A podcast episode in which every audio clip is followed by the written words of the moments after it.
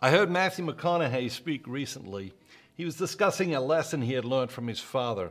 It is one that he is determined to pass on to his own children. When McConaughey was a child, his father asked him to do something, and he tinkered with it for about three minutes, and then he said to his father, I can't do it. Yet, his father said. You can't do it yet. From that day on, Matthew McConaughey's father would not allow his son to use the word can't and would not listen passively if he said, I can't do it. Yet is one word that changes everything. It is one word that transforms attitude. How? By taking us beyond the constraints of the now, it reveals the possibilities of the future. I thought it was a great lesson. What is it that you are telling yourself you can't do? Is it true?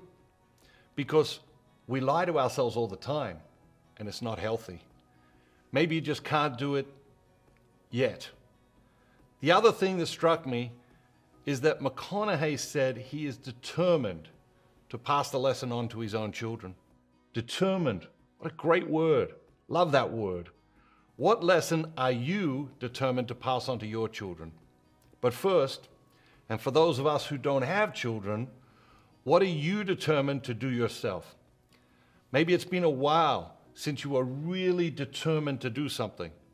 Maybe it's time to rediscover your ability to be determined.